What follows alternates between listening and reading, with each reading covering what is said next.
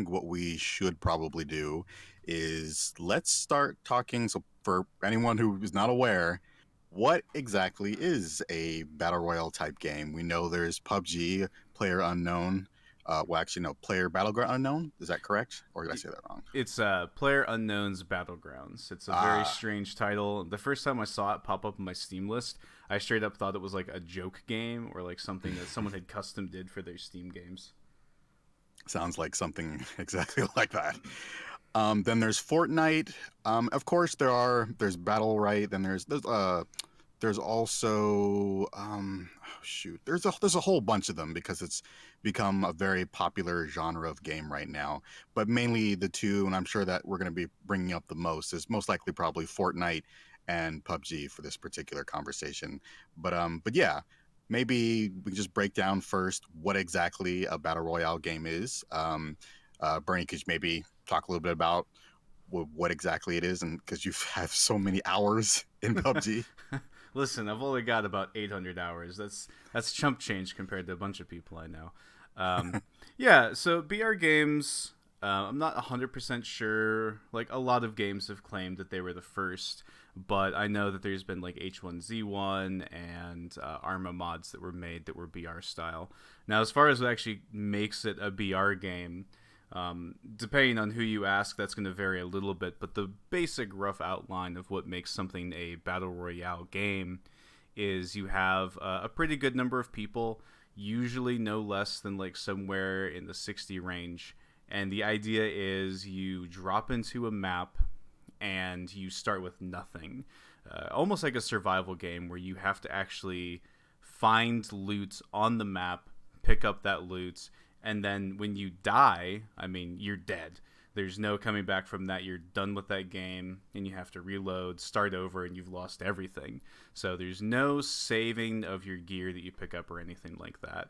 At its core, that kind of survival thing is really tied heavily into what makes a BR game what it is.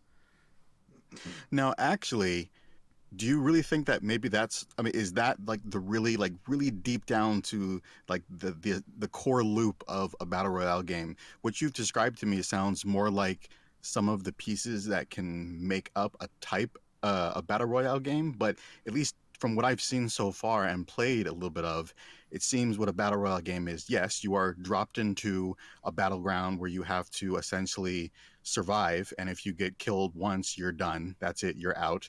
And all this is happening while a big huge some sort of barrier or something is slowly closing in onto you essentially um, a time limit.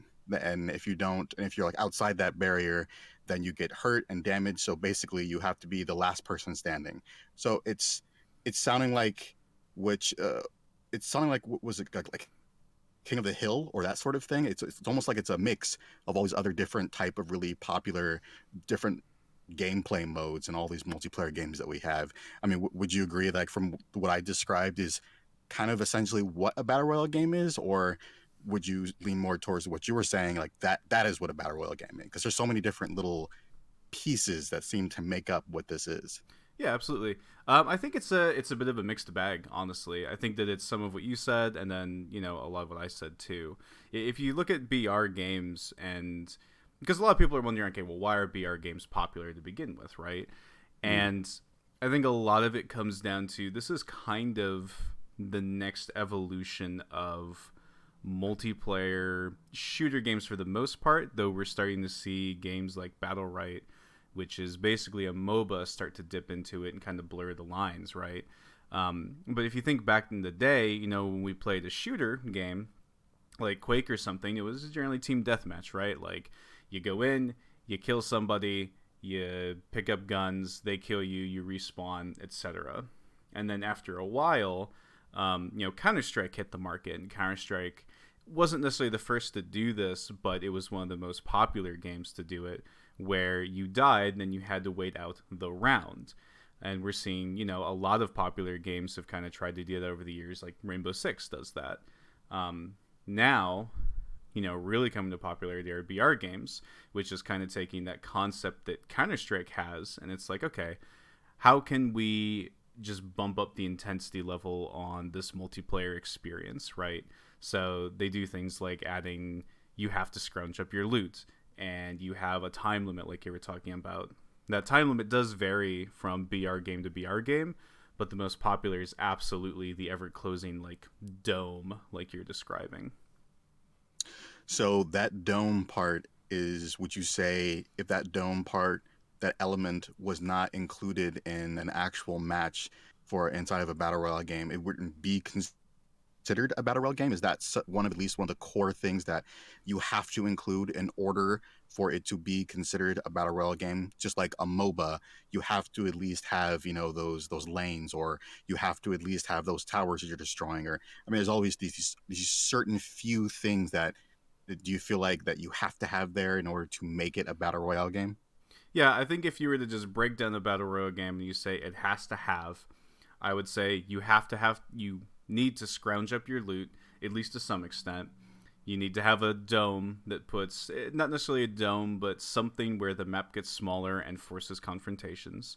And you know the dropping thing I think is a pretty important part, but I think that so long as you have some sort of randomized starting point that you can have because you know in like PUBG you decide where you want to go, but the plane path is randomized, right? I think if you can really like, I think that's the building block of what will make any BR game, honestly. So going back to what you were saying about this is becoming incredibly popular and making insane amounts of money for Epic when it comes to Fortnite and and oh, so yeah. on. So so let's kind of talk a bit more about what are the aspects that actually make this from more of a design standpoint of what exactly is making this so compelling to all the players who are uh, you know actually enjoying this enjoying these different types of games? Is it do you feel the social element? Do you feel it's the competitive aspect of it? Or is it just the just the way the, the mode itself is structured it's just so compelling that it just allows for such easy replayability and you want to keep coming back to it? Which which part of it do you think is the really gets people the most excited?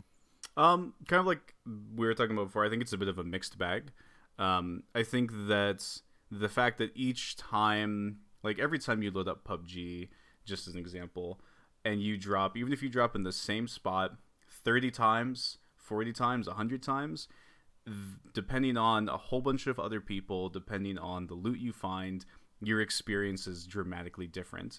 The amount of replayability in a BR is pretty fantastic, um, and that gives it absolutely tremendous staying power.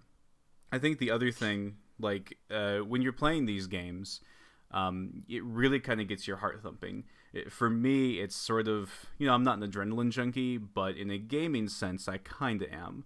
Um, and it's like people have heart monitors sometimes like that they'll put on like if they're in the hospital or whatever and there's been times where they'll be playing a game like Fortnite or PUBG and you get into like a top 5 situation and you'll see like the heart rate spike pretty dramatically like it's it's a really exhilarating experience so that exhilarating experience what part do you think that's coming from? It, I mean, uh, obviously, because you have all these different like constraints and pressures that are that are on you, like you were talking about before, of the dome slowly closing in on you. The fact that if you die once, you're dead f- for the entire match, and you know the fact that you have to quickly you know really just survive and you don't know what's going to come at you. All these different things coming at you. I can see how that intensity could be very exciting you know that that rush of adrenaline that kind of thing. Do you think like you were saying those different collection of uh, of mechanics is is what excites the players so much? Uh yeah i mean when you when you're playing these games you're constantly decision making like every moment every step of the way and you're looking at a situation like you come up to a tree right and you're like okay is that tree good cover? Do i have cover from these angles? What happens if somebody comes up behind me? And the entire time what's also going through your head is you're like well you know i just picked up this really sweet rifle and it's totally kitted and i don't want to lose it. And so you know you have there's a lot to lose in a br game depending on where you're at in it. You know in the early game if you die whatever, it's not that big a deal. You just load back up. But especially once you get to like the mid and the end game, it can really get the adrenaline pumping because you do have a lot to lose. Like it's you versus these other like handful of people, and it's the last person standing. Um, if you die, you're out, you lose. But if you win, I mean, it's just an amazing feeling. Like uh, yesterday, we, my core group of friends and I, we were playing for probably about eight hours, and we we racked up about four wins in PUBG. And every single time, like my heart was racing, and, and every single experience was completely different.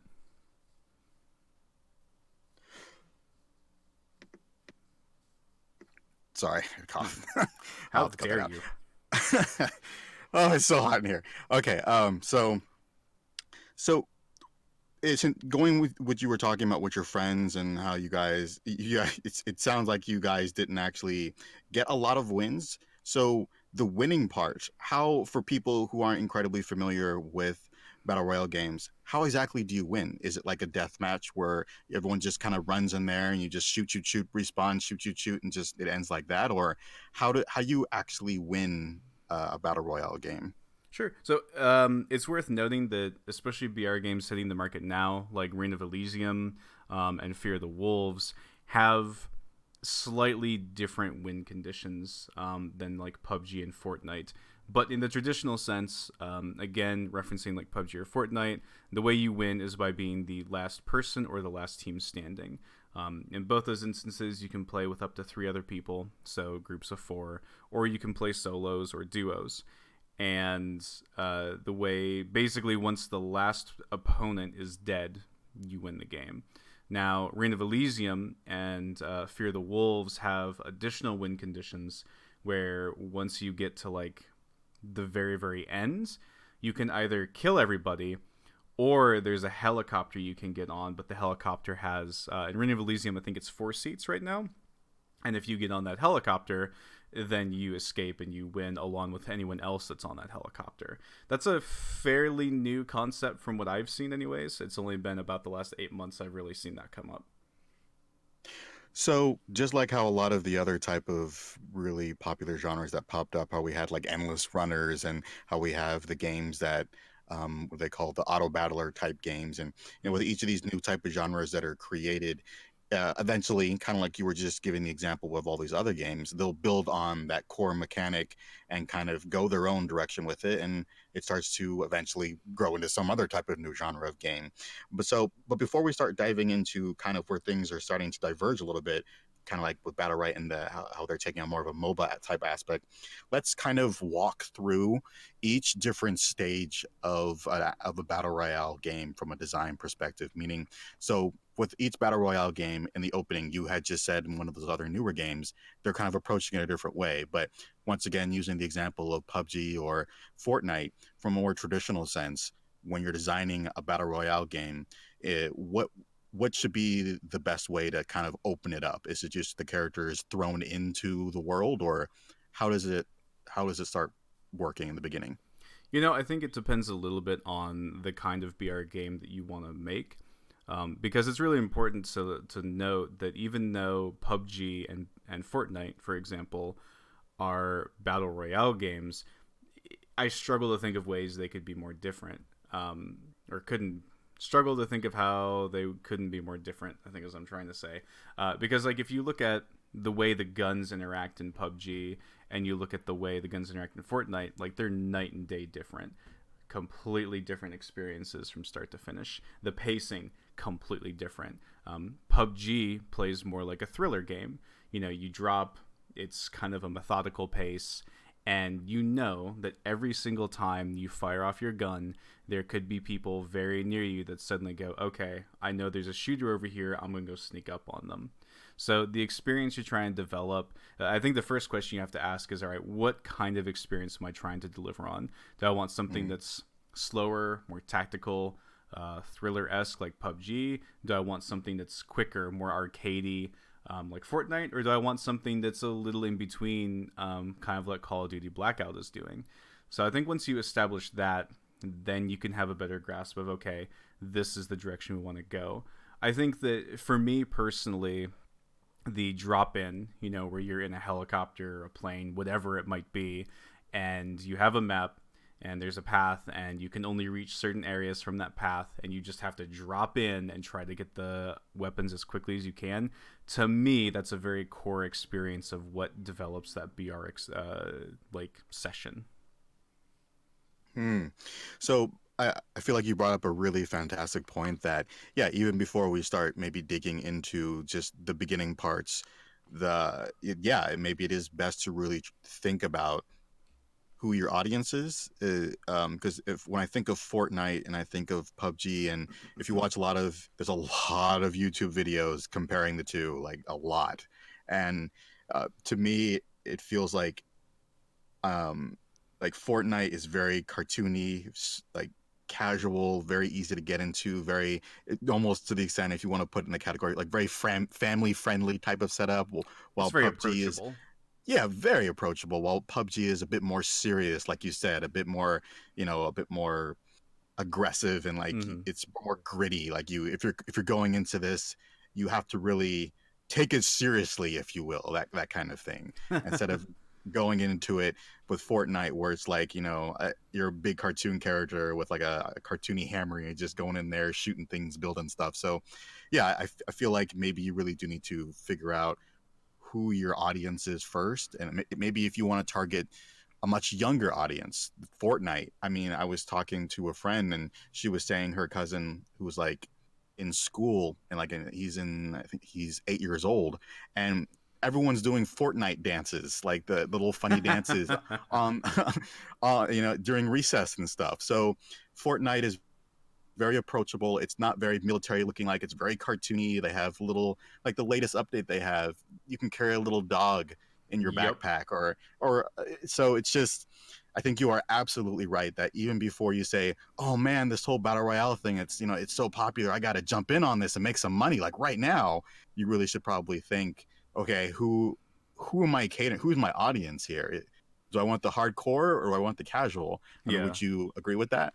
Uh, yeah, I mean, I don't know if hardcore and casual is necessarily the right way to to look at it, but I think that when and this kind of goes for any game, like you really need to think about like, okay, who am I targeting? Just like you're saying, um, you know, Fortnite. Like if I was an investor, I would absolutely invest in Fortnite before PUBG. Worth noting, I don't. I'm not good at Fortnite. I don't really like it that much. Um, mm. I way prefer PUBG, but in terms of marketing, in terms of approachability, in terms of how sellable the game looks, how it feels, I think Fortnite is literally years ahead of where PUBG will ever be. Um, but that said, you know, PUBG does what it does, and it does it quite well. Um, it goes for that more you know that more uh, mature audience, I guess you could say. Um, mm-hmm. And it's funny though, like in the 850 or so hours I've been playing PUBG, the other thing I've noticed about it is that it's a very good um, experience maker. And I mean by that is you can have open microphones so you can communicate with other people. And I have had just some absolutely ludicrous experiences with people um, that really remind me a lot about when I was first getting into gaming, you know, uh, playing Half Life and those mods. And just like you get a weird sense of community and a weird social aspect in PUBG that uh, maybe you get it in Fortnite and some of these other shooter games or some of these other BR games, sorry, but I haven't seen it nearly as prominently. Um, and it's it's really fascinating to me how that's happened and continues to evolve do they supply you a lot of tools in PUBG to help encourage the social aspect and the communication uh, part of everything? Not really. Basically, you have the ability to use your microphone and do all talk or team chat. Mm. And what you'll see is like uh, just yesterday, there was a guy, I, I downed him.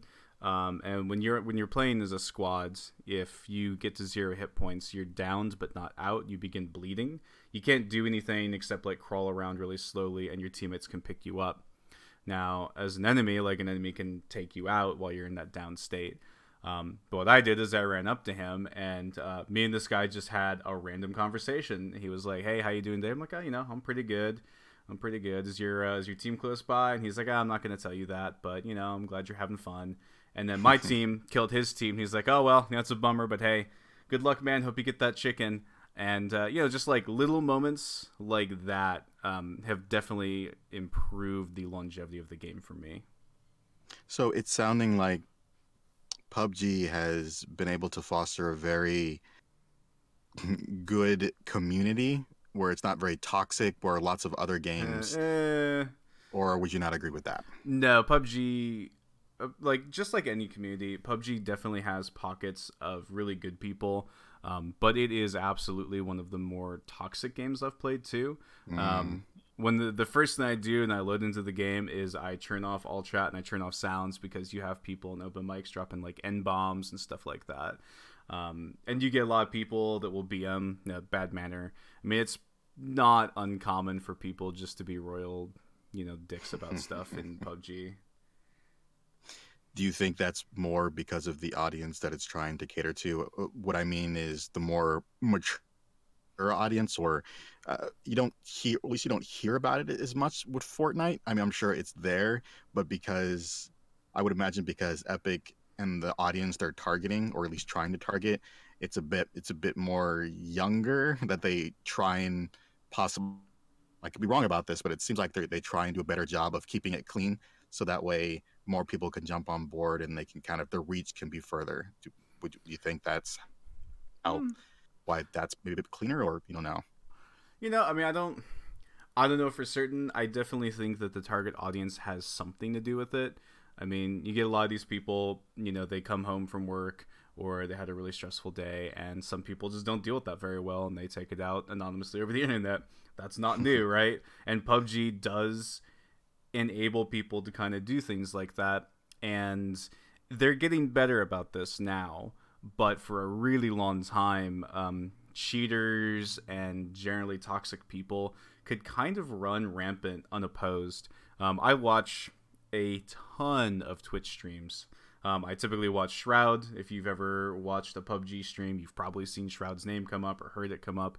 And uh, there were a couple of occasions where like he would run into a super obvious hacker and uh, sometimes that hacker would get banned right away. Sometimes that hacker would go on and continue hacking for days weeks months before any action was taken. And when you're someone who is when you're a person that has a lot of negativity and you want to distribute that negativity exactly what you want is a company that says hey we're not going to punish you for this negativity at least not right now. And I mean, that's a guy, you know, Shroud has, you know, 30, between 30 and 60,000 views. And if you can have someone cheating on his stream with that many mm. people as witness and action isn't taken immediately, I mean, you're kind of thinking that you have free reign, right? It is Yeah, better that- now. I do want to say that they are getting better about it now, but still a little rough. So we've talked a little bit about it's good to probably when you're deciding to make a battle royale game to think about who is my audience. If you decide to go more of a just more of like a the cartoony and kind of more approachable route of Fortnite, or more the other route where it's a bit more serious, a bit more competitive, a bit more maybe a little bit like more aggressive when it comes if you maybe go the route of PUBG, each having their own types of people. And clearly there is more than enough of each of these different types of gamers because both games are doing quite well um, both in the numbers wise and just well money wise um, so going back back to the first part when i had asked you how if you're when you're designing a battle royale game like usually the first thing you want to do is the drop in uh, where you're being dropped into the the map to get ready for the match. After that has been completed where people are actually now they're in the map the game has started what is usually the next step? I know this can depend on the type of game uh, but is there usually you know a, a pattern you've seen like after everyone's gone on the map in a, in a battle royale game what usually happens next Uh, yeah, like pretty much the minute you land, as soon as your feet hit the ground, you are looking for a gun to kill another player. and I mean that's that's the core thing, right? Because BR games kind of thrive on this competitive survival mentality. So if you see people dropping around you, you want to get a gun and you want to take them out as quickly as possible. So I would say after the drop, that's really the next thing, the next emotion to really hit on is okay, I'm scrambling to survive. What can I find? What can I make do with? So, speaking of emotions, we've talked about a, li- a lot of different types of ways that people, that these type of games can get people very excited, and I'm sure uh, allowing them to feel a lot of very different kinds of emotions. When when designing a battle royale game, I mean, intensity seems to be one of the emotions that you want to encourage to get them excited, to keep them pushing forward. So, how do you build the world or build what they're interacting with to to get those to kind of really encourage those type of emotions you had talked about you know finding a gun and immediately finding someone is there a way you can design the maps or you should design these maps so that you know it, it encourages people to be to feel really intense or, or to feel possibly a little stressed or that or, feel a certain level of pressure how would you how you approach that Yeah, absolutely. Um, I think that the way you would go about it is, as far as I've observed, the way games like PUBG do it is you have, like, if you look at a hut, a hut is probably going to have some kind of loot inside, but, you know, a bush out in the middle of nowhere isn't. So when you're designing your maps, you'd want to design them with confrontations in mind. You would look at areas and, like, if you look at the PUBG map, uh, there's three of them now but if you were to look at that, you know, any of those maps, you'll see that there's heavily, uh, like there's lots of urban areas, right? There's lots of buildings and little pockets around, but there's never too many because what you want to do is you want to give players an area they can drop, get their loot, but then they need to kind of move on at some point. So you're always forcing that confrontation and that's part of where the dome is really going to help you as well because it's going to force people into a situation where they're going to have to face each other. Otherwise people would just camp in corners and not come out for hours right? Um, Mm.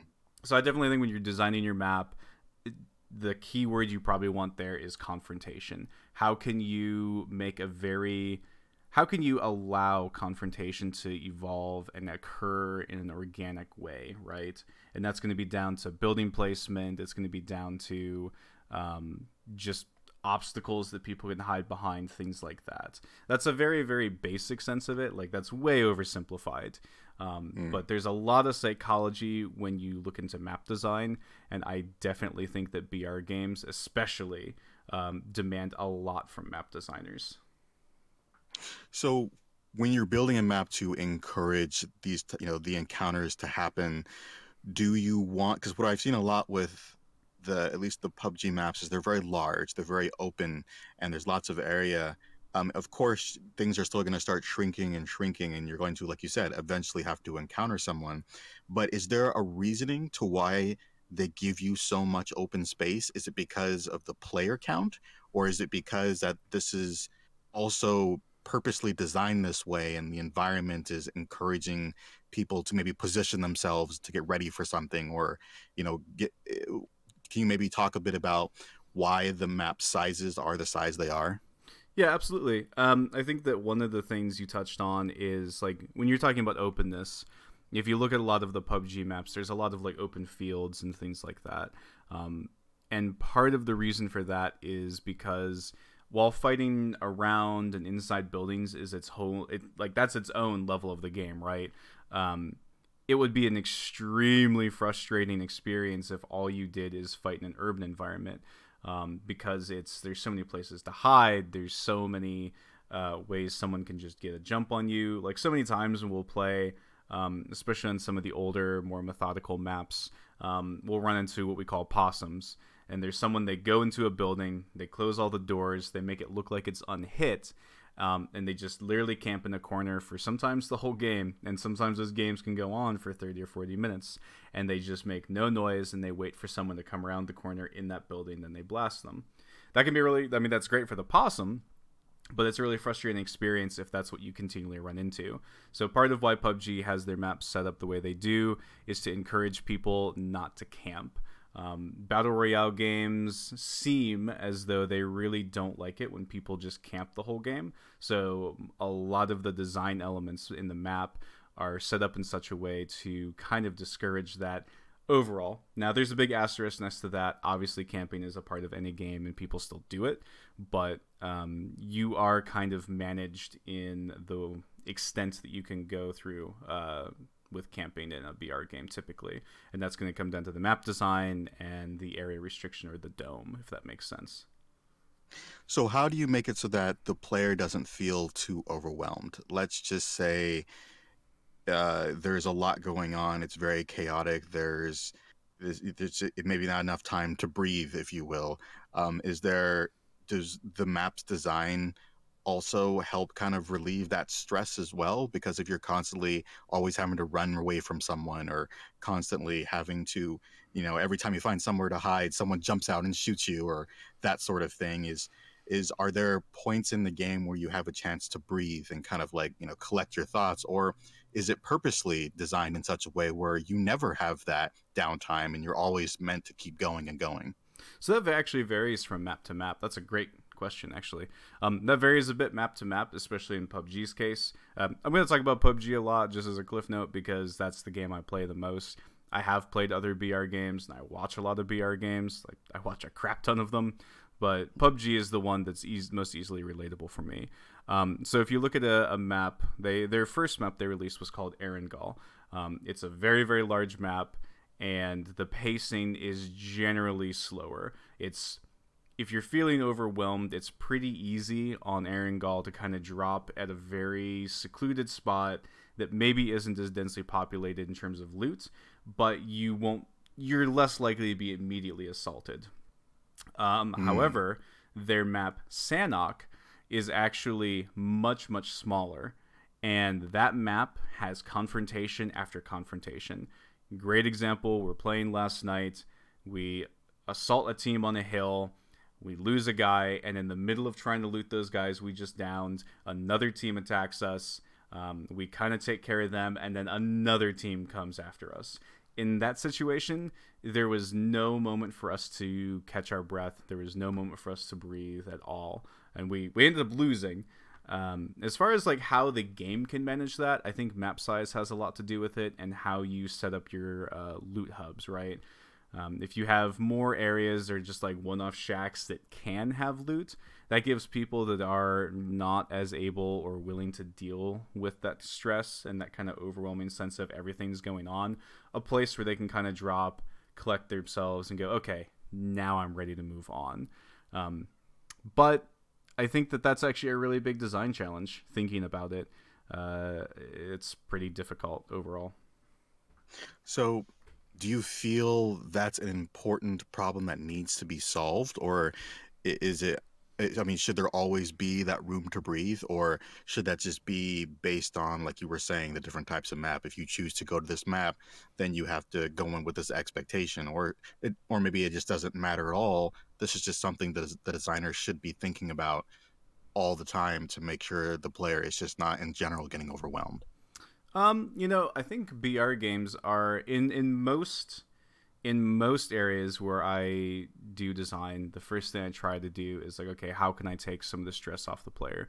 Um, I think BR games are kind of interesting because I actually look at ways like, okay, how can we add? Keep in mind, I haven't designed a BR game like at a professional company or anything, just little stuff on the side. Um, but I was thinking, all right, how can we add maybe a little bit more stress here to uh, ramp up that intensity? Because the stress is definitely an important part of that intensity and I think feeling a little overwhelmed, while that's intimidating, I think that's part of the experience. Um, you got to be careful because if you dial it too far back and you give players too many opportunities to always take a breath, the stakes get a little bit lower and you start to lose that intensity. Um, a great example is if we're playing and, and let's say we're playing squads and I'm super into it. I'm like I'm like a pitcher, right? I come in, I've thrown a few pitches, I'm warm, put me in coach, I'm ready. Um, but we go into a squad situation, I die really early, and my team goes on to play for 30 minutes, and I'm just spectating. Okay, great, that game's over. But now I've had 30 minutes to kind of get cold. So when I go into that next game, I don't perform as well typically. And I think that you see that, especially if you watch streamers, they tend to try to drop hot because when they run into situations where it's just long stretches of nothing happening, it, it kind of lessens the experience. Like you kind of get bored and you're like, eh, you know that you really lose that sense of intensity that you're trying to build for the player. Yeah, I mean, if there, if there's just so much time, like you were saying, where you're you're not doing anything and you do get bored, then when you finally do have an encounter and you die immediately, then the whole experience is shot, and you probably won't want to play again. Oh yeah, we've lost I mean, like it- we've had yeah. entire squads like we'll be together, we'll be playing. That exact scenario happens, and then people are like, you know what? I'm gonna go play something else because I just can't deal with this right now. Just because Right. it burns you out. Yeah, so it, it sounds like from what you've been saying, there really needs to you need to find a balance between the two. Um, so let's talk a bit about the actual encounters themselves. They, it, uh, of course, there's you see someone, they see you, you just start you you, you want to kill them, you shoot shoot, and so you can get their loot and go from there. But how are these encounters, or sh- how do you feel these encounters um, should best be designed when it come when you actually have them? Should it just be where you can just mindlessly just like just point a gun at their face and just keep firing, or should you have like specific points or that encourage you to like maybe do a headshot or you know actually put a bit more thought into the the battle system itself? I mean, how how important do you feel like the actual encounter is when it comes to a battle royale game?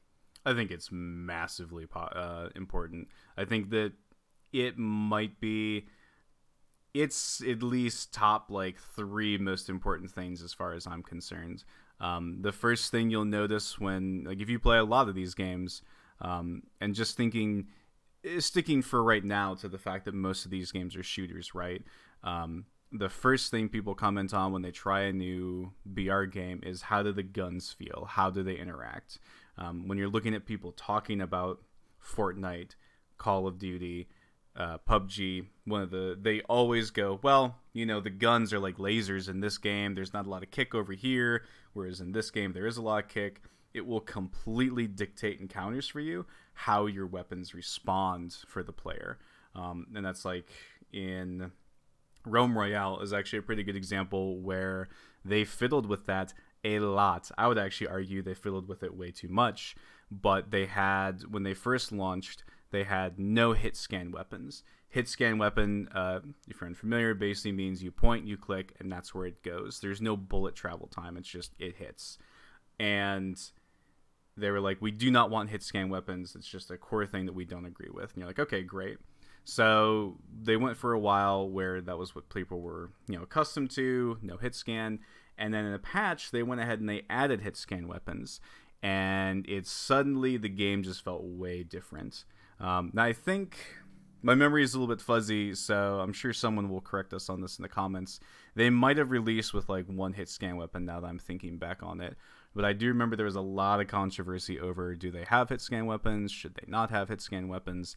And that dominated a good portion of like the Reddit discussions that I was viewing. So I definitely think the battle system, like once you decide the kind of game you want, like what style of BR game you want, almost immediately the next thing you should start thinking about is like, okay, how should the encounters feel? How should the guns react to you know these situations? Should they mimic real life kind of like pubg does? Should they be a little bit more arcadey kind of like fortnite is or something else entirely?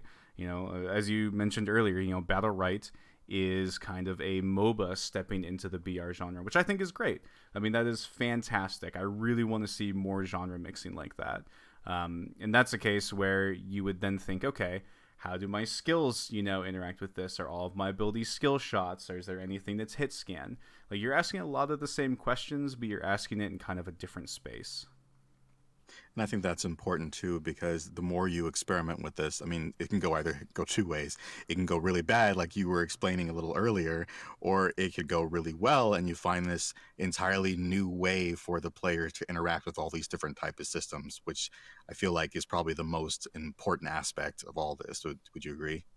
Yeah, absolutely. And I mean, it's when you're looking at all these different games, you want to feel confident enough to experiment a little bit, right? Like it's good that a lot of these companies experiment with different things. I would say that if you want to look at a BR game, there's two BR games that have handled themselves very poorly in a multitude of ways, in my opinion. Um, one is Realm Royale, which just kills me because I loved that game. Um, they had a problem where they were so quick, so iterative during the beta process that the game very quickly, like if you played the game Saturday night, by Monday night, it could feel like an entirely different game, which. Mm. can be good if you're at the right stage for it, but it very quickly alienated people as they started to kind of get into it and go, okay, this is the class I like, this is the gun I like, and then they pull the rug out from under you and like, no more classes, and that's like you want to be iterative, but especially once your game starts to get into the hands of players, you have to be super careful just how deep down that rabbit hole you go. Um, and then another game that I think had a lot of problems is Islands of Nyne. Um, their beta process was super limited. They would only let you play it for like a weekend at a time, and then they would take it offline for months at a time. And that was really damaging if you think about it, because there's so many games hitting the market right now, right? I mean, I think there was something like 50 or 100 new games on Steam every day, which is great in the sense that, hey, you know, there's always new things to play, games are more accessible than ever but it means if you have a hit and you get a person's attention, you have to think to yourself, okay, I finally have these players. Now, how do I retain them? And it turns out the way to retain those players is not to say, okay, you can't have this toy for a month or two at a time. People will forget about your game. Like, don't do that. I think another really important aspect, too, is going back to the example of what you were saying about they were just iterating too much too quickly, is it's just so so ridiculous every time I you know I, I say this, but listen to your community when they're playing your game. If they don't like these changes, yes, you are the designer. Yes, you are the creator of the game, and it is your vision. But these are the people who are actually going to be playing the game. I mean, if they if you get enough people not liking a particular feature or something, don't I mean just you don't have to go back completely on what you were deciding, but just talk with them and, and see if you guys can come to something that you all agree on. Because if you don't, they're going to just leave and you're you're not going to have any players playing your game or you're you just might have a lot of people who are just ne- never enjoying the experience and slowly just leaving so I mean, you really need to just listen to them. And, and, it's funny, a lot more of these game companies are really starting to understand the importance of community. And it's and when they really truly listen, the games get better and better, and the communities get stronger and larger, and you get more people playing consistently at the same time. So, I, I really feel like community is such a hugely important thing and uh, especially if you're in the early stage before you do your official you know public launch that just take full advantage of that. I mean, I'm pretty sure that's why Infinity Ward, with all their Call of Duties and stuff, they always do those multiplayer betas ahead of time because they know that feedback is really really important. I mean, would you say that's why they're always doing it before they officially release the games? Uh, just so you know, um, there was mm-hmm. a couple parts in there where I got some Slack messages and I thought I had Slack off. So oh. it was oh. like a boop boop boop, boop, a couple oh. of times. So I, I, apologize. You might need to work around that. Um, no problem. Getting back to your to your question, I think that. So yes, I agree with you. Community is super important. Uh, the company I work for, are one of our core pillars is the community. It's one of the things that helps us kind of stand out in the sea of games is how we handle our community and how we communicate with them.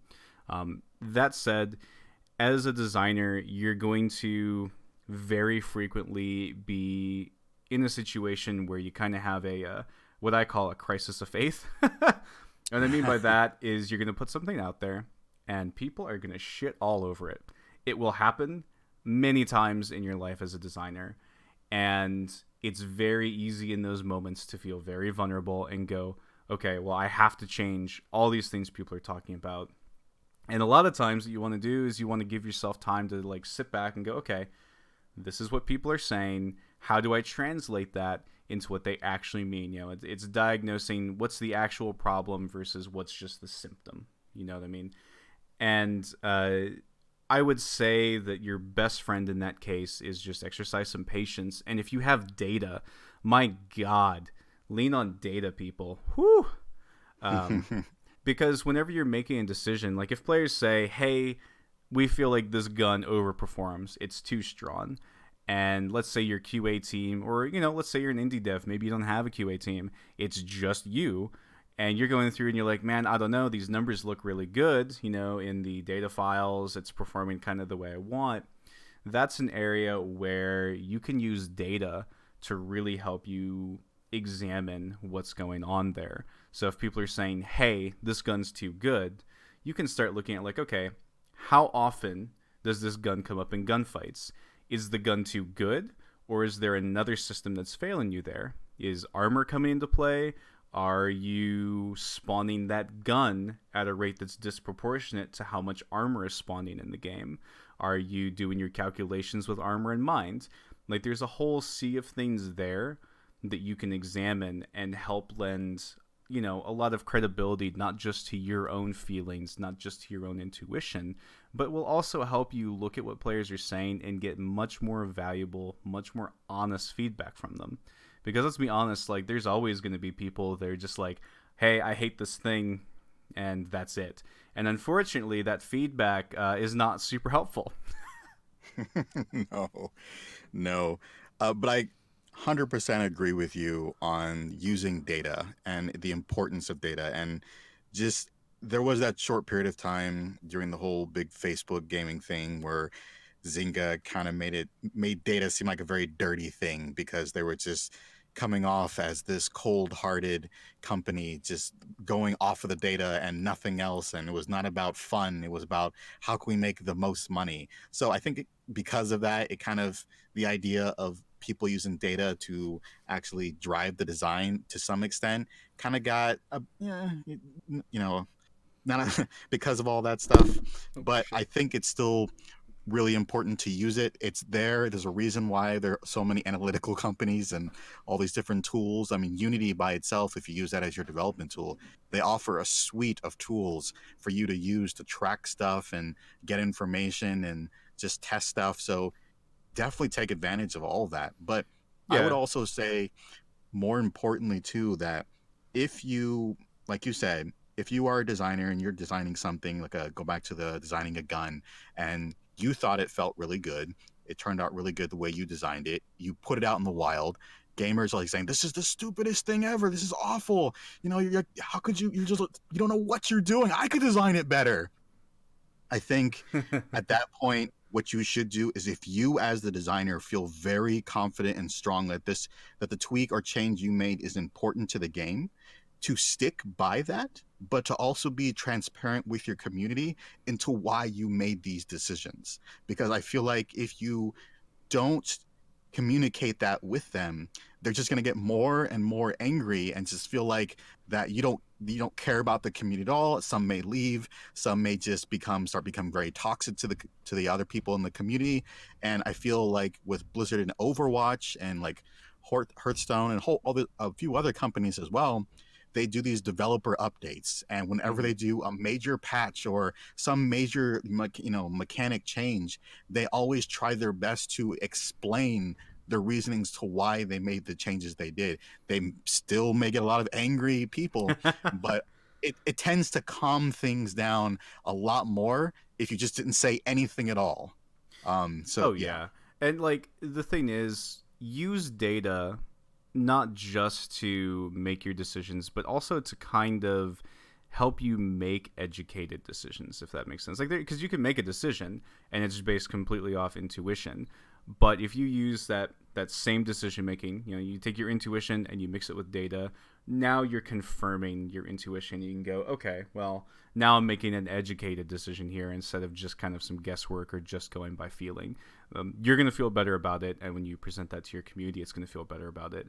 And um, this isn't necessarily BR specific, but when you're talking with your community, one of the biggest mistakes I see and you especially see this with big companies, which makes sense. Um, but be real, man. Like you're talking to other people. Like there's other people on the other side of that screen.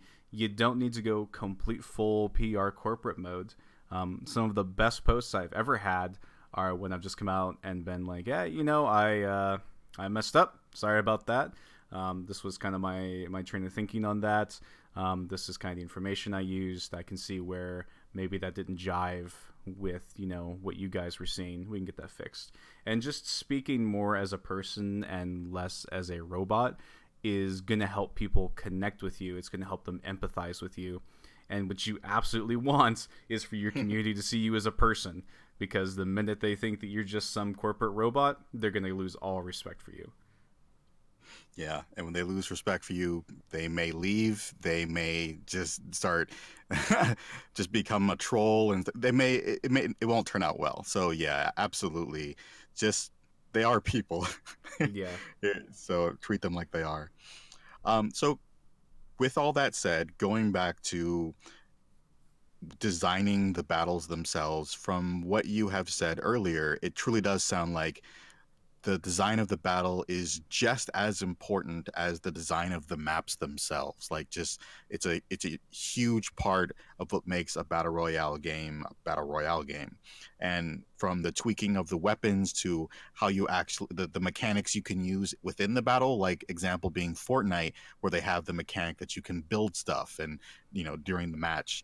Uh, so yeah it, it feels like there's a lot of different parts there. So maybe we can kind of break down a little bit of those different battle parts. Um, so going with PUBG, when you actually have the encounter itself outside of shooting, what other types of things can you do to build a strategy when it comes to actually dealing with the encounter?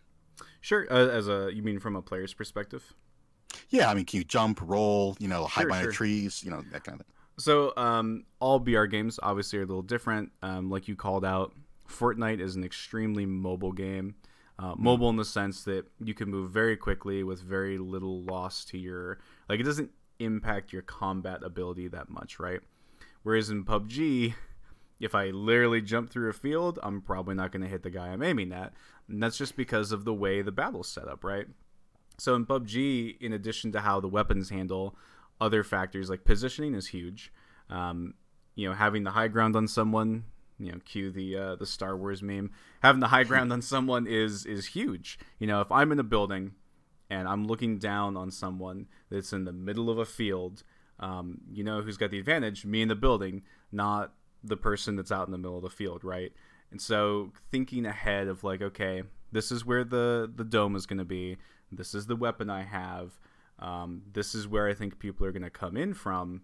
Is going to be a huge part of that most of the time when my squad loses an engagement, it's because our positioning was questionable at best.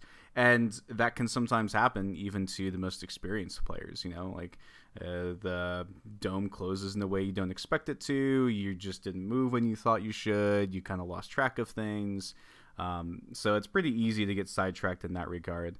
But I would say positioning matters uh, quite a lot for the battle system, and then depending on the kind of system you're setting up, uh, movement. In PUBG, for example, leaning is a very important aspect of gunplay. Um, you can lean around corners a bit so you're exposing less of your body. That's super important. You can't do that in Fortnite, but Fortnite kind of trades there by saying, okay, you can't lean and you but you can move a lot faster. You can jump, you can build. So there's other dynamics there to help keep you safe uh, when you're approaching a combat situation. Do vehicles play or can they play a big part in these type of games? Oh, absolutely. Um, I don't think Fortnite has actual vehicles, but uh, Ring of Elysium, uh, PUBG, uh, Call of Duty Black Ops, all of those uh, vehicles play can play a very large part. Um, in Call of Duty, when I was playing the beta, uh, we got into a vehicle mm, a couple of times, let's say every two games, like two out of ten games, so not as impactful. But in PUBG, I don't think there's a game I play except on Sanhok. Like if I play in Erangel or Miramar, which are their two larger maps, I don't think there's a game uh, I play on those where I don't get into a vehicle. And you can have some crazy moments in vehicles. Uh, just last night, we were driving along in our little Jeep Things were going great, and a dude who was prone with a machine gun shot out two of our tires. Our car spun wildly, and then suddenly we found ourselves in a situation without a lot of cover. We had to use the car as cover, but then that introduced a new dynamic because if the guy with the machine gun blew up the car, it would kill us if we were too close. So, hmm. right there, the car was both a boon, and a complete crapshoot. So yeah, vehicles are hugely important depending on the BR game you're making. So it also seems like with the when you're designing the battle encounter, variety is a huge thing that you should be focusing on. You should maybe make it there's lots of different ways you can deal with these encounters. Would you say the more options you give to the player, the better so their experience as you've kind of given a few examples feels unique and fresh every time?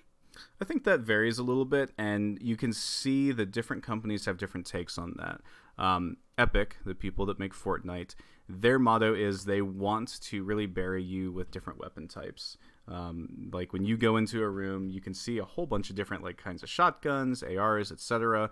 PUBG dials that back a bit, and there's not nearly the level like there's not nearly as many weapons to choose from. I think variety is super important um, but how deep down that rabbit hole you go kind of depends on the experience you're trying to build. Um, I will say that the more variety you have in those battle experiences, and it's important when I'm talking about in this context, I'm talking about variety in a vehicle can spawn at this location, but will it? If it does, what kind of vehicle, in addition to a gun, can spawn in this area? If it does, what kind of weapon is it? The more factors you have like that of variation, the more dynamic the game feels and the better replayability you have. And that's a hugely important thing. Games like Counter Strike have, you know, a really deep map pool.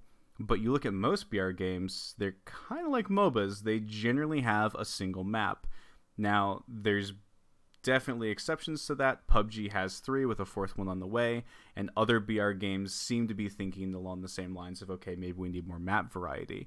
But you're still going to run into a case where you're never going to have as many maps in your BR game as a Counter Strike or a Quake or anything like that. So, where you're looking for replayability has to be in the core systems, it has to be in the maps that you already have.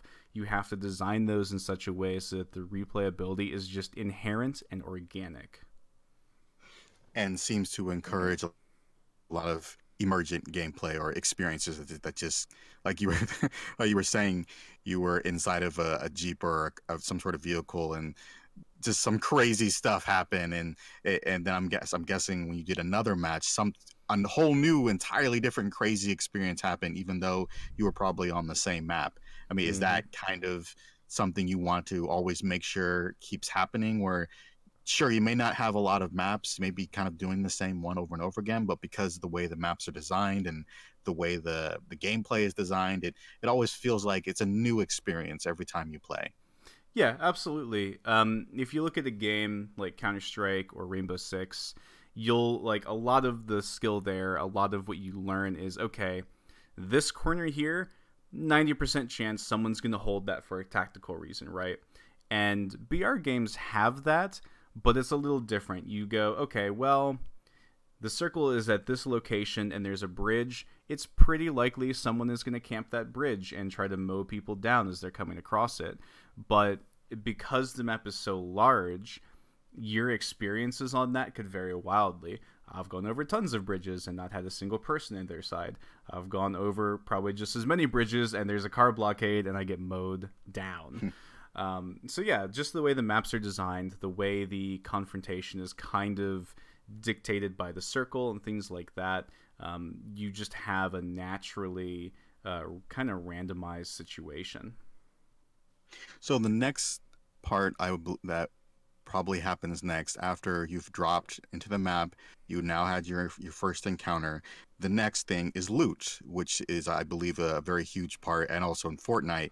I mean, they really they love their loot kind of thing. So could you maybe talk a little bit about the importance of des- uh, of loot and maybe the best ways to approach actually designing it and maybe like the what type of stuff is dropped and what shouldn't be dropped. At i mean, that you just kind of go into that. Yeah, absolutely. Um, kind of like before, it depends a lot on the kind of game that you're looking to make. Um, PUBG, for example, you can get armor, you can get weapons, um, you can get backpacks, and backpacks are important because you can only carry so much stuff. And if you can't carry enough, um, you know, ammo or meds, you're kind of screwed. which also leads into you pick up ammo, you pick up medical supplies, and you pick up helmets. Um, in a game like PUBG, headshots are hugely important, and you have different armor to cover your head versus armor that covers your torso. So in PUBG, uh, not only do you have all of those kind of things you would normally think about armor, meds, space, you also have uh, attachments for your weapons scopes, barrels, stocks, um, magazines, and grips. Uh, where PUBG does a really good job is a lot of their attachments have a kind of defined place. Um, there's like for barrels, for example, there are compensators, which is going to help kind of with your recoil and your bullet spread, you know, kind of help you maintain a better spray down. You're going to have flash hiders, which are going to help you be a little stealthier and give you some of the benefits of a compensator, but not as much. And then you have suppressors, which aren't going to do any of what I just said, but it's going to help you be way quieter and way stealthier. Depending on the weapon, depending on the situation, you're going to be really excited for one of those things. Um, where PUBG has really screwed up, though, in my opinion, is actually in the grip category. Um, it used to be they only had like two or three grips, and then in, and all those grips had a pretty defined use in the game, right? You're like, okay, I use this for when I'm tap firing, I use this for full auto, and I use this kind of if I'm going in between. Felt great, and then at some point they felt the need to just add even more grips. And I remember when that update dropped, my friends and I were like, I'm gonna need a spreadsheet on my other monitor just to know what the hell I should pick up. And I think that what you want for your loot is you want a player to enter a room and be able to evaluate everything that's in that room to be looted very, very quickly. Some of that's just going to come with experience. Obviously, you know, having played PUBG so much, I can do that at a glance now. If I was a brand new player, though, and I went in there, I'd be like, okay, well, there's like four grips here, and there's these barrels, and I don't know which one I should be taking.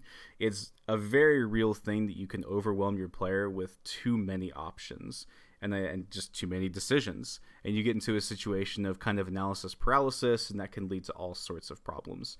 So I would say that be very careful. You want there to be a good variety to the loot that's available, but you don't want so much that your player just can't make heads or tails of a very quick, like, you know, walk into a room. Okay, do I want this? Do I want that? Do I want this? Yeah, I think that's rough.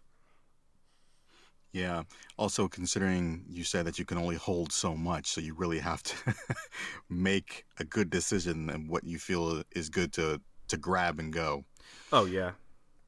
Um, so the also the other part too is, so you you talked about variety, but how much like quantity? How much loot should a user be getting in a battle royale game? Should it just be raining like as soon as you blow someone up, kind of going to the more arcadey thing where they're when they're blown up, you see like hundreds and hundreds of loot falling from the sky and just like falling from everywhere? Or should it be very selective and if you kill someone, you only get maybe one or two or three or you know it's incredibly dependent on what that person had on them or you know that kind of stuff i mean how far do you think you, sh- you should um award when it comes to awarding the player when they kill someone I think that depends a lot on what stage of the game you're at and what kind of experience you're trying to build.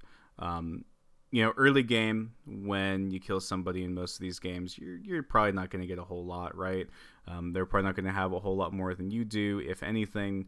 Uh, but once you get into like the mid and the late game, as you're downing people, you have to figure, okay, these are people that have looted and survived for you know 15, 20, 30 minutes you kind of expect that in most of those cases, those players have something that you're going to want. It's not always the case, but that's sort of the expectation you go into the encounter having, right? Um, so I think it depends a little bit on what you're trying to set and like like what style of game you're trying to make, and then also how deep into the game are you at that point. Um, I think Fortnite does a pretty good job of limiting the amount of loot density that you have uh, you know, I, whenever I've downed somebody, even late game, it's never felt supremely overwhelming. Uh, PUBG, I would say, has the possibility of erring almost too far on the side of too many choices. I think that's just a problem that's sort of inherent to PUBG. And honestly, even though I call it a problem, it's kind of just the core at the core of what the game is. You know, it's it's a game about a lot of choices, and they sort of knew that going in, and they've leaned into that. And if that's what you want, then you know by all means do that. Just make sure that you establish that and you execute it well.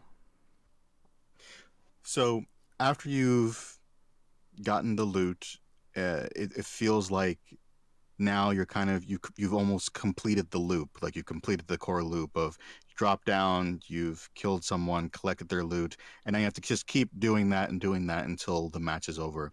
Would you say that's kind of the core loop of the game or are there more steps um, to kind of complete the entire experience? You know i think that that's probably at the core uh, of the core loop. Um, mm-hmm. i think that some players view things a little differently uh, like if you're uh, again, if you're looking at someone like you know Doctor Disrespect or Shroud, I mean these guys have so many victories under their belt. They kind of don't care about winning. They're more hmm. concerned with just killing people. Um, and mm. you'll see games where you know you have hundred people in the game and these dudes are walking away with you know 20 or 30 kills. I mean that's huge. And for them, that's kind of the core loop. That's their excitement. They're not that concerned about the victory. They're way more concerned about drop, loot, kill, loot, kill, loot, kill. Hmm. I absolutely care more about winning. Let's be very clear on that. I think most people do, but when you get to that level, like you were saying, where it's just you've gone beyond that, it's just about you know how, how many can i how many kills can i get at this point and just kind of create your own mental scoreboard or or some sort of thing or maybe it's gone to the next level where it's more dealing with um uh, fame and that sort of thing, where you just kind of want to make a name for yourself, and then that's leaning more towards the esports and all that kind of stuff. But oh yeah, well but, I mean, you know, a great example of that. Sorry to cut you off. A great example no. of that is um, a streamer named Choco Taco. Uh, love the dude, super mellow. Check him out if you're looking for just a chill PUBG streamer. Um, the way he actually was able to quit his job as a teacher and become a full time streamer is he would stream PUBG and the way he got noticed is he had an incredibly good uh, i think it was kill and win rating. And they have in-game leaderboards which are you know they're they're not bad. They're not as good as they could be. But you know they're they're visible enough. And what he would do is in his stream title he would kind of put his leaderboard placement you know ranked mm. such and such in kills. And so people started tuning in. They're like holy crap this guy is actually really good and you know he had a good personality to go with that. So I definitely think fame can play heavily into that, depending on the kind of person you are. And that's going to vary. Like I don't care about my leaderboard placement, but uh, one of my squad mates, you know, I play with almost every time, we'll get out of like a couple matches. And we're like sitting there waiting for him to ready up, and he's like, "All right, well, this is where I am on the leaderboard today. I'm ranked here and such and such." I'm like, "All right, that's cool." Yeah, I mean, definitely going down that road as we've seen since esports and just professional gaming has become such a huge thing that that's how many of them start. I mean, they'll start just playing the game, get really, really good at it, and then they'll get more people watching when they do the streams, and some of them potentially will join a team, and eh, so yeah, it, that can be really important. But I guess it also really matters what you want to get out of the game. I mean, like some people, like you were saying, it's all about the fame and the reputation and you know being able to make money doing it oh, while yeah. others just like just like winning. That's all they care about. Yeah, it's like i just gotta win. That's, yeah. that's it man. And there's definitely a lot of people like that. Of course. So speaking a bit to like you know to lean that direction of kind of the next step a lot of the times i believe once you've kind of gone through the kills and you kind of the next thing that starts to happen is player progression where you're now it could be getting experience after your wins to get higher on the scoreboard. It could be to gain levels to unlock more vanity items or more weapons or that sort of thing. How important do you feel player progression in some sort of way is to uh, a battle royale game? Um, I think it's more important than most of these companies are paying attention to, with the exception of Fortnite. Um, in my opinion, Fortnite was the first of the BR games to do it really, really well. Um, they have their kind of like seasonal setup, and the way it works is uh, when the new season starts, you earn experience after each game, and that experience goes towards earning new cosmetics. pretty much everything here is going to be cosmetic based, right? There's really no way for you to buy power in the way BRs are currently set up. Not to say that isn't something that could be introduced. I'd be very concerned about it, but that's a whole other discussion. Um, but then you can also pay for like a premium version of that. So you still have to play the game, but you're earning more rewards. You're earning better rewards. Um, whereas you look at PUBG for most of PUBG's time, up until extremely recently, they had no tangible progression system outside of the leaderboards. And I obviously PUBG is not hurting. Like I don't think anyone in their right mm-hmm. mind that looks at Steam charts could ever think, "Oh, PUBG's in trouble." Not the case. But they you have to stop and think about how many players could they have retained that they lost how many people could they get playing the game even longer if they would have jumped on a really good tangible progression system much earlier and i would honestly argue the progression system they have right now is good it's not great in my opinion i think they could have done a lot better uh, but it's definitely when they introduced a season pass kind of like fortnite did it's actually a time i got super deep into pubg um, you know i'll mm. go on sometimes eight or twelve hour PUBG games. I, I, don't I don't know how my wife puts up with this, but she does, thankfully. and uh, you know, I did that at the start, and then it would fall off for a bit. And then when they introduced a season pass, I did it again, and I started just trying my hardest to earn those rewards because like, oh, these are really cool looking. I want that. That gun looks awesome. And again, these are all purely cosmetic. Like there is nothing I'm earning that's going to make me kill people faster, kill people better, improve my odds. None of that exists. It's purely for looks. So it's all paid. It's, it's not all paid. Excuse me. It's none of it. None of it is paid to win. yeah, yeah. None um, of it is pay to win. There's no pay to win. It, you can you could look at it that if someone decides to buy a really bright red jacket, they're paying mm. for you to win because that's going to uh. stand out. It turns out against the gray mountain, but that's a whole other other concept. uh, but I, I I like that you brought up that with all these progression systems, the end result is always a vanity item. It's always something that will make you visually look or seem more appealing um, mm-hmm. within mm-hmm. within these games. And Fortnite has proven that this is an incredibly important aspect um, uh, in the game, and they've gone one step further with it by introducing um, like dances and uh, another type of emotes and other other yep. ways for you to express yourself within these games. How um and that once again that goes back to playing on the emotions you're letting the player um, feel excited, feel kind of, um, you know, a lot of joy, and eh, they're really playing on the, the, the person's emotions really well, and also just kind of, um, you know, making them feel like they're uh, really important, especially when they get certain types of vanity items where it's like really rare ar- armor or clothing or Halloween costume that no one else has. They can kind of really show it off.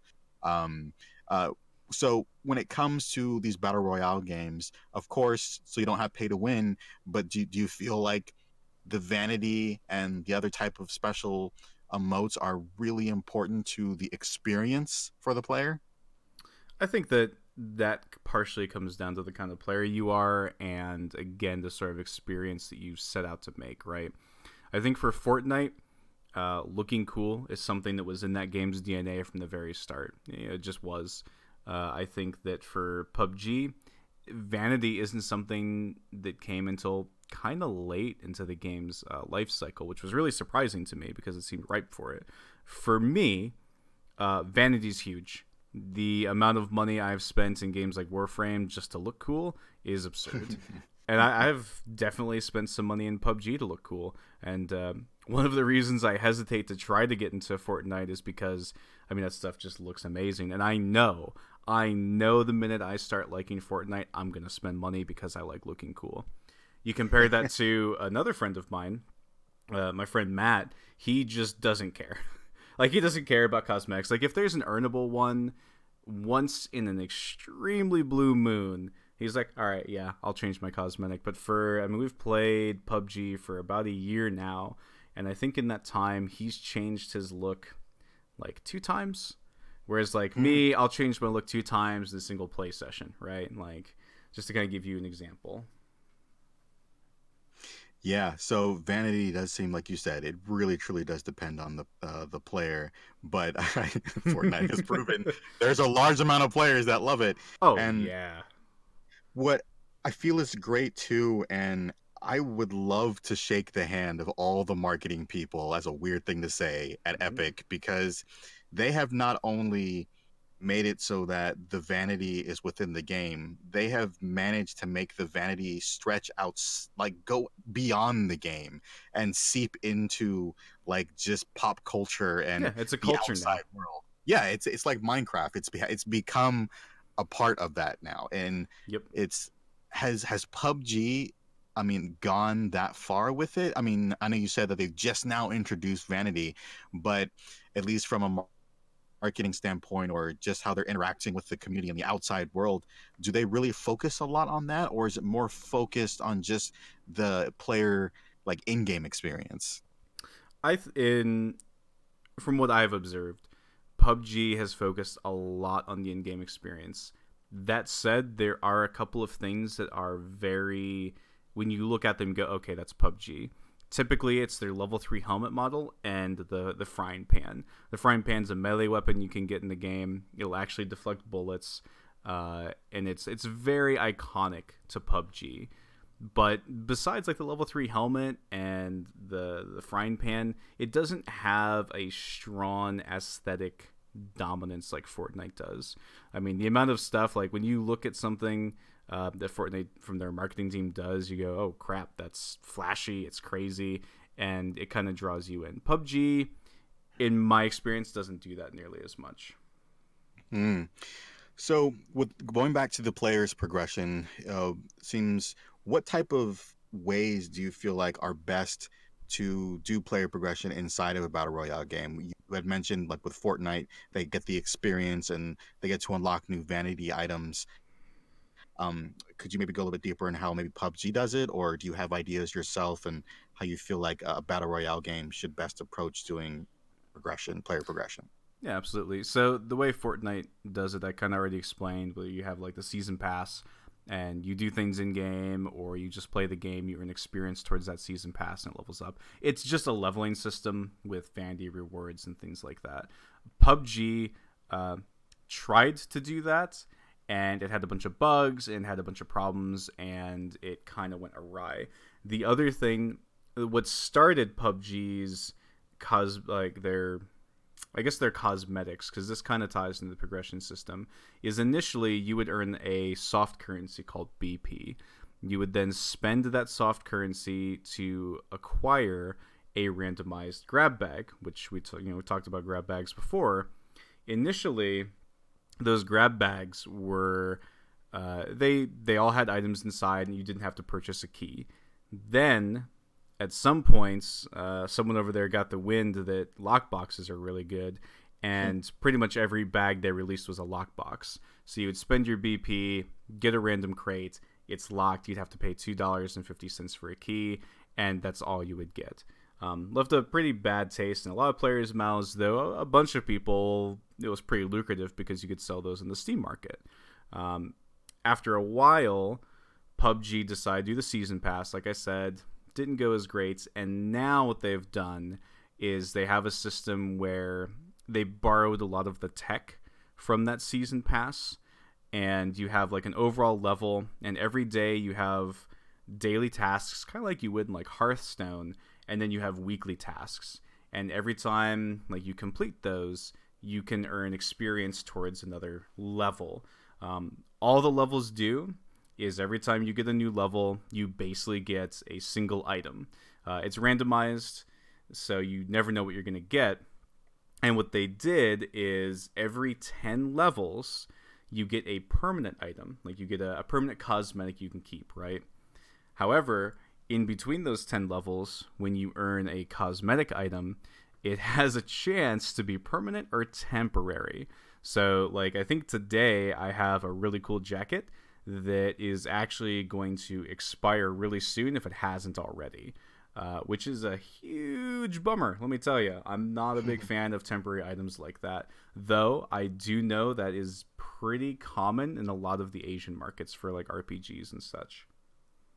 Mm, when you have the item, that after a certain increment of time, they it just disappears. Yeah, it just disappears. I think that they're on the right track with you level up and you earn randomized things. Uh, what I would really like to see them do is take that system and say, okay, um, at this level, you get this specific permanent thing. Because what that's going to do is, let's say at level 500, right, you get a weapon skin, and it's hopefully you like the weapon skin. If you don't, I guess you're SOL. But, you know, it's a mm-hmm. unique weapon skin. You can't get it anywhere else. I mean, that's huge. You know, you get to show off how dedicated you are to that game. Like that's massive. I think that there's a huge missed opportunity for them to not do something like that because that's what they did with their season pass and I mean I I paid for it. I was super excited to go and get those permanent items. I saw a silver plated uh, Mini 14 skin, and I was like, well, I have to have that, so I guess I'm going to go in. so, do you feel there are other things that you could maybe offer to a player through player progression that would not affect the gameplay and we've we've talked about you know the dances the different type of uh, emotes you can do the vanity items different weapon skins i mean are there uh, outside of touching the gameplay are there other things you feel battle royale games could offer to their players to make the experience that much more appealing i think right now in terms of vanity all of those things you mentioned makes the most sense, which is why most people are doing them. You could go a step further and also add like spray paints. If Fortnite might have actually done that, but I'm not sure. You know, like the old Half Life spray paint where you can spray something on the wall. Um, mm. But besides that, I think it's it's super super dependent on the type of game that you're making. Um, if you're making a really colorful game, uh, you could have like a special. It, it's similar to like the uh, emotes, but maybe when you win the game, there's a particularly special effect that happens. Um, if you look at like Rainbow Six Siege, for example, if you have some of their premium skins, when you win the game and you're the MVP, there's actually a special animation and sound that will play uh, at the end, and everybody gets to see that. And it's kind of a it's a really nice feel good, and it's definitely encouraged me on more than one occasion to play a little harder because I had that skin and I really wanted to show it off, to be honest. See, and I think that's probably a, a big part of all this too. Is that going kind of goes back to what we were saying about the fame and the reputation, just being able to show off stuff and get the oohs and ahs from everyone on maybe on your team or just anyone else in the map. Because then you have that social element that starts to begin. That you know, if you're doing getting lots of kills and you're looking really strange and weird or something because you wearing a bucket on your head and underwear. I don't know. I mean, then I mean, you could yeah, do like I mean, icons. You could do titles. You know, like, yeah, it'd be really it'd be cool if you had a really sweet title. You know, you're you're you're Joe the Decimator, and so when you kill someone, it shows like you know uh, a really cool icon for them to look at, and it's like you were killed by Joe the Decimator. I mean, that's that's a cool experience for you, and maybe not as cool for the enemy, but eh, every time you do yeah like you can make it so you can record an audio clip. Of course they'd have to screen that. Um, but like you do like, record an audio clip and just make it so that every time you shoot someone like you can do like headshot or something. I don't know some some weird thing. Yeah there's seems like there are lots of ways you can innovate and i on, think that's um, honestly what has me so excited about br is like we talked a little bit earlier about okay well why are brs popular now? I mean they they're not exactly new. They've kind of been around. But i I personally feel like BRs have so much more they can evolve into. I feel like we're getting a really good first look into a genre just exploding, and I think that BRs are going to still going to go a step further than they already have as companies and designers decide to innovate, experiment, and really go outside the comfort zone. Because right now, there's kind of that set formula that everyone is sort of comfortable with, right? I'm super stoked for uh, companies that are looking at that and they're going, okay, how can we step outside that comfort zone? And you're starting to see it. I think Battlerite is the first major step in that direction in a while. And man, I'm even though I'm not sure if I'm gonna really play a lot of Battlerite, I'm excited about the implications it has for the industry and the genre. Yeah, no, I really applaud their designers for Uh, essentially thinking outside the box and trying to move move things forward. Not to say other people are not, but it's, Right, it's just it's really right. cool that they're yeah they're taking what's really big right now and seeing what can we like they're trying to isolate what's making this so enjoyable for everyone and what can we do to make that experience that much more fun Oh, and take yeah. what everyone loves and just take it one step further. And I think Realm Royale had started to do that. And I mean, I'm talking like Realm Royale has been shut down. It- should be very clear Realm Royale hasn't shut down, but it's a game that quickly lost my interest. And I think it's lost the interest of most of the dedicated player base it did have. But I think that Realm Royale also stepped into a bunch of really exciting new territory with a class system and foraging and all kinds of things. Um, it just uh, it, it kills me that we have some of these games. And it's sort of like i was talking about earlier like if you have an audience do everything you can to hold them because there's literally thousands of apps thousands of games at their fingertips. They don't need you. They can forget about you in two seconds. So if you have their attention man just do everything you can to listen and hold it. So speaking to that, PUBG is a game you do have to pay for versus a game which is completely free like Fortnite. Now, obviously both of these games have a large large player base. So the price tag doesn't seem like it's really affecting that much. But where when when do you see is it's best to be able to actually charge? I mean, we're seeing everything go to free to play, free to play uh, these days. Why do you think PUBG has been able to hold on to its success for so long and still be able to charge? Um, I think there's a couple of reasons for that. The first reason being they were early-ish to the market. Um, they provided something that gamers wanted, but they didn't know they necessarily wanted, and people were willing to pay for that. I mean, that's the same reason that World of Warcraft is still able to charge a monthly subscription, but new MMOs hitting the market can't. Um, they provide something people want, and I think that part the other reason why PUBG remains incredibly successful is because, in my opinion, they don't have a true competitor. And what I mean by that is, you know, people make comparisons to Fortnite and PUBG all the freaking time, like, oh, Fortnite's killing PUBG or vice versa. But if you look at the games, like I was saying earlier, they're both battle royale games, but they are so dramatically different. Um, you know, the experiences you feel in one, you might not necessarily feel in the other. Um, and PUBG, every time I look at PUBG, it, it feels like a thriller game. It feels almost like a zombie game. Um, I joke all the time that whenever we like gun somebody down, I'm like, oh, the zombies heard that and they're gonna come running because you know anyone within a thousand meters of us, or I think that's their measurement, you know, heard that shot and they might come running. Um, the pacing, the the atmosphere, like everything about PUBG feels very unique compared to pretty much every other battle royale game on the market. When you look at Fortnite, it's loud, it's colorful, it's quick, it's explosive. Um, every BR game that seems to be hitting the market is going in a similar fashion. They want to create quicker experiences, they want them to be flashy experiences. Uh, whereas PUBG is like, hey, we're going to slow this down.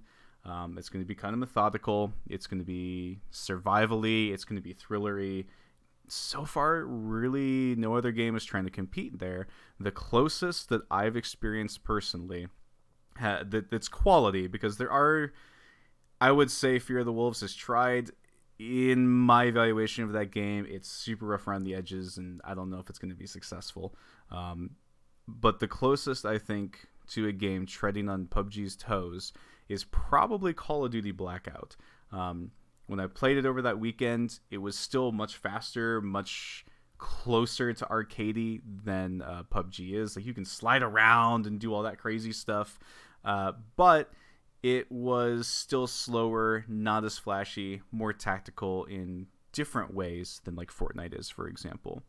So I think PUBG's success is being quick to the market um, at a time where gamers needed something they didn't know they needed, and just providing an experience that no other BR game has really grasped onto yet. Not hot in here. No, you're all good. No, oh, sorry. Um, okay, so another big thing, another big evolution that I found with these, I mean, even outside of just the whole idea of battle royale games, is that I'm probably more so, and please tell me if I'm wrong on this. I'm seeing this more so with Epic Games that they have really brought the idea of live ops to the next level. Like they have just, I mean, the way that they come from a content standpoint constantly are updating and not just doing tiny little tweaks, but doing huge like changes or introducing new ways to play or you know all these different types of you know ways you can experience the game and all the new like different vanity and modes like they, they just that I have never seen any game company outside of Blizzard with you know World of Warcraft um, uh, push out as much content so quickly as they do. Um, do do you feel like like even just from speaking outside of for a moment of just battle royales in, in, general like just from like the future of games and how game development will be and i mean do you feel like that's kind of the future in at least possibly having a really successful game about constantly feeding your player new content and new ways to experience your game. I could not possibly agree more. I could not possibly agree more. Um, you know, coming from a company and a product that updates every single week with new content, I can tell you that players have practically insatiable appetites, and you need to do your best to fill their mouths with juicy, gamey goodness. Um, yeah. Epic, Epic is doing that. They've been doing that. They learned from the industry and they grasped it very quick, and they said to themselves, "Hey, we need to have." A lot of updates. We need to do a lot of things, new experiences for people. Um, seasons, the map changes actually pretty mm-hmm. frequently, which I think is amazing. Like last night, Shroud was running around and there was like a portion of the map that was like all echidna, you know, lifted up right. like, from Sonic the Hedgehog, and I'm like, I don't know what's happening, but this is awesome to watch.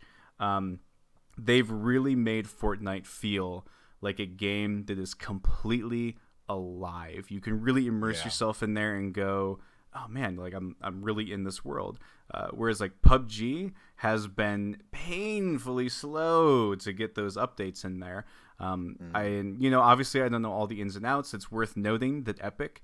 Uh, they make the, the Unreal Engine, so you would hope that they'd be able to implement things into it pretty quickly. Uh, whereas you know PUBG obviously doesn't.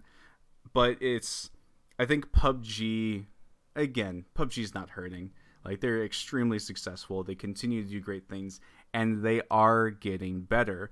But they've taken so long to adopt a true live ops mentality. And I mean, they're still not there, but they're finally starting to move in that direction. And it just, as one of uh, you know, one of their bigger fans, like it just kills me with how slow their updates come out, man. Yeah, that does. I mean, like you said, they were pretty much one of the first to kind of jump into this whole battle royale thing. So I think that's why they have they basically have such a strong start and why they're able to maintain this constant progression of success. But eventually you're going to have to need to not I'm not saying like copy what Fortnite does, but just I mean, not, not so much Fortnite, but like what Epic is doing with Fortnite, but just get, start giving your players more. I mean, the, the gameplay seems, the experience seems to be solid, but clearly there's a lot more it sounds like from what you're saying. They could be doing to make their players more happy. If pubg added a new gun a new map a new something every like month uh, on a consistent basis i would be super freaking delighted. Um, again they're getting better but you know uh, they've traditionally gone multiple months without a meaningful content infusion uh, you know, there'll be gun balances, tweaks, and in a game like PUBG, that can be very significant. But you know, I I like that fresh feeling. I like new things. I like to go in and see a gun I haven't played with before and go, okay, I'm gonna go ahead and play around with this. This is really exciting. They've done much better towards the end of this year, and I just really hope they continue to ramp that up because as it stands right now, Epic is again years ahead of them. So do you think with all these new battle royale games coming out that if a with every new one that comes out, it's good to, or would it be smart to have a price tag like what PUBG is doing, or should, if you're very new to this and probably not a game company like a you know an indie studio no one's ever heard of, that maybe it might be better to do the free to play approach, or do you think it's even possible at all for any game that's like that's multiplayer focus to have a price tag on it and to be very successful? You can absolutely have a price tag, but I think especially if you're an indie developer and you're listening to this, I, I think you're fighting an uphill battle. Um, big companies like uh, you know with Call of Duty, like Call of Duty has a price tag on it, a fairly hefty price tag actually, and mm. I think they can get away with it for a couple of reasons. You know, one, they're a very recognized brand. I mean, Call of Duty's been around for years. Um, and two, they offer more than just that BR mode. You know, they have like the zombie mode, they have a normal like kind of other multiplayer modes, and they have other things that they've kind of teased in the works before. So when you buy Call of Duty, you're not you're buying a suite of games, as it were, in game modes. Whereas with PUBG, you're just getting a BR game. Um, and, and this is just my opinion.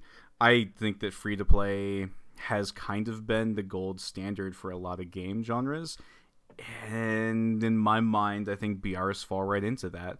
I think Fortnite has proven that the model can be successful and that that success transcends platforms. It has incredible success on PC, on freaking mobile, on uh, I think the Switch. Like, I mean, they just it seems endless on where Epic is willing to go with this. I mean, pretty soon you're going to be playing on your pager, right? and I mean, that's they. I don't think they could get away with that if their game was paid. So because it's free to play, I mean, they can launch it on just about any platform and they're going to just get a big following and you're going to have people they're going to pay for a lot of that stuff because you know, cosmetics are cool.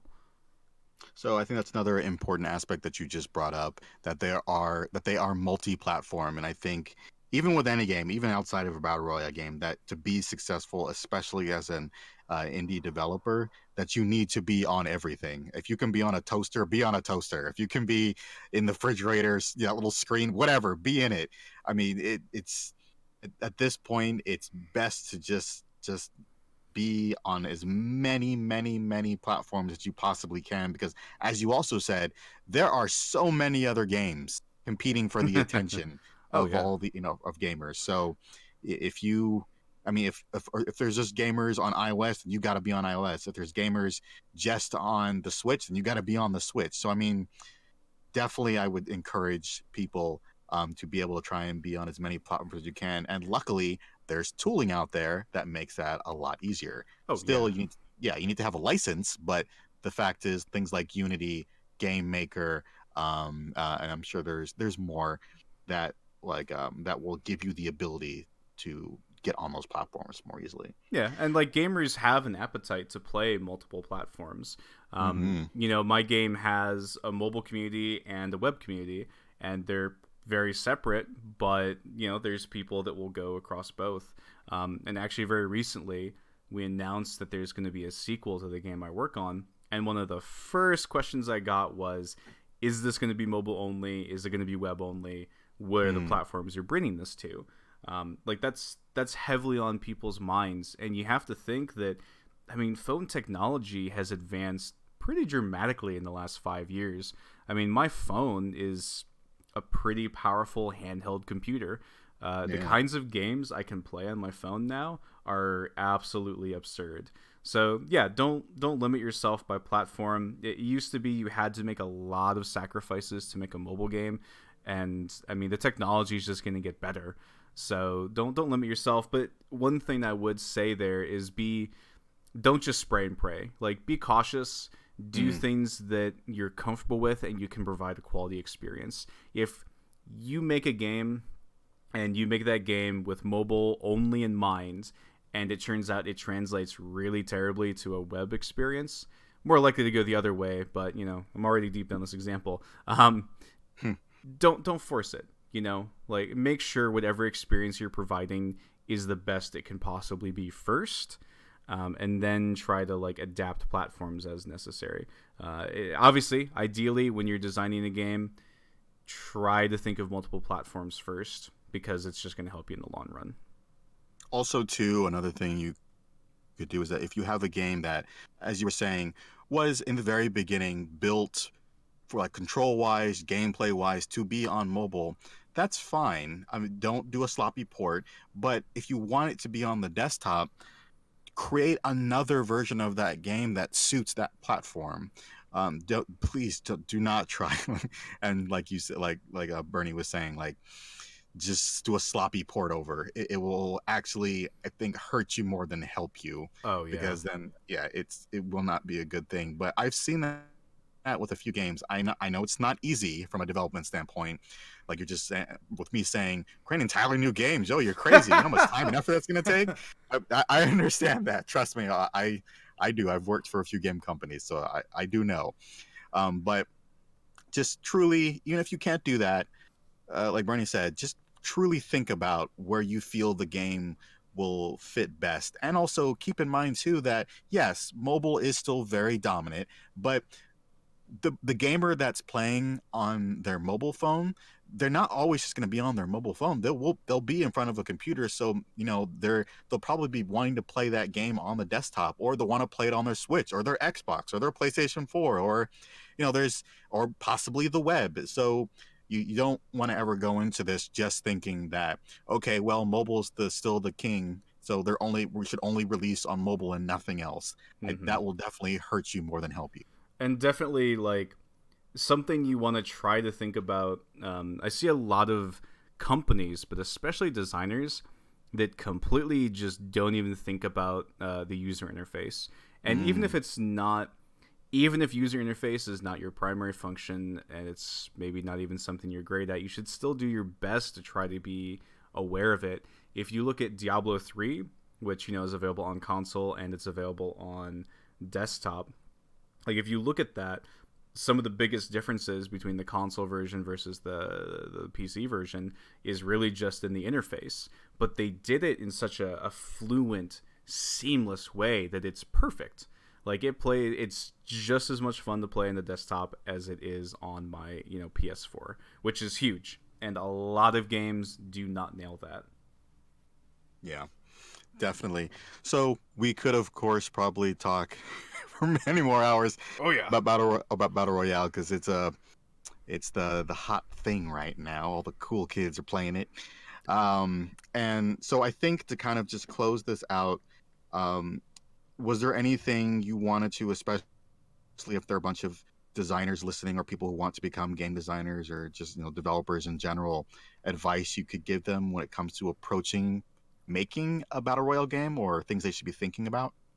Yeah, I think that just know what you're trying to do. And what I mean by that is don't go into it and say, well, you know, I just want to make Fortnite.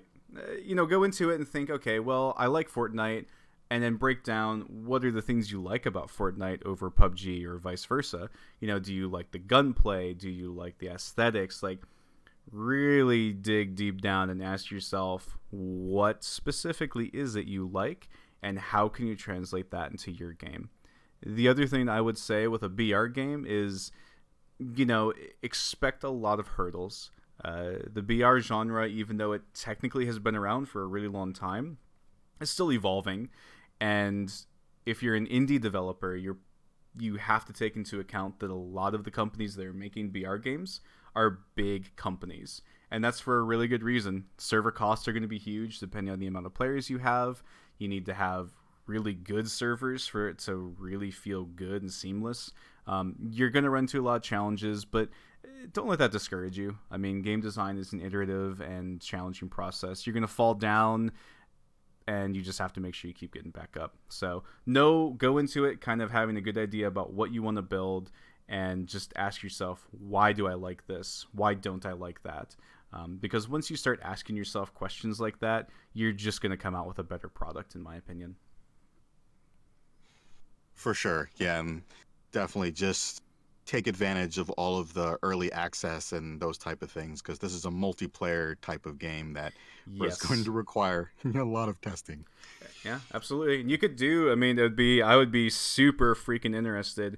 Uh, please, if you make one that is not real time multiplayer, like if it's somehow turn based or something, just you know, obscene like that that's asynchronous, man, I would love to see it because I think that would be super cool. Yeah, if you could somehow make an endless runner battle royale game, I don't know. I don't know how you're gonna do it. We got a busy weekend ahead of us, Joe. Let's get to it. All right.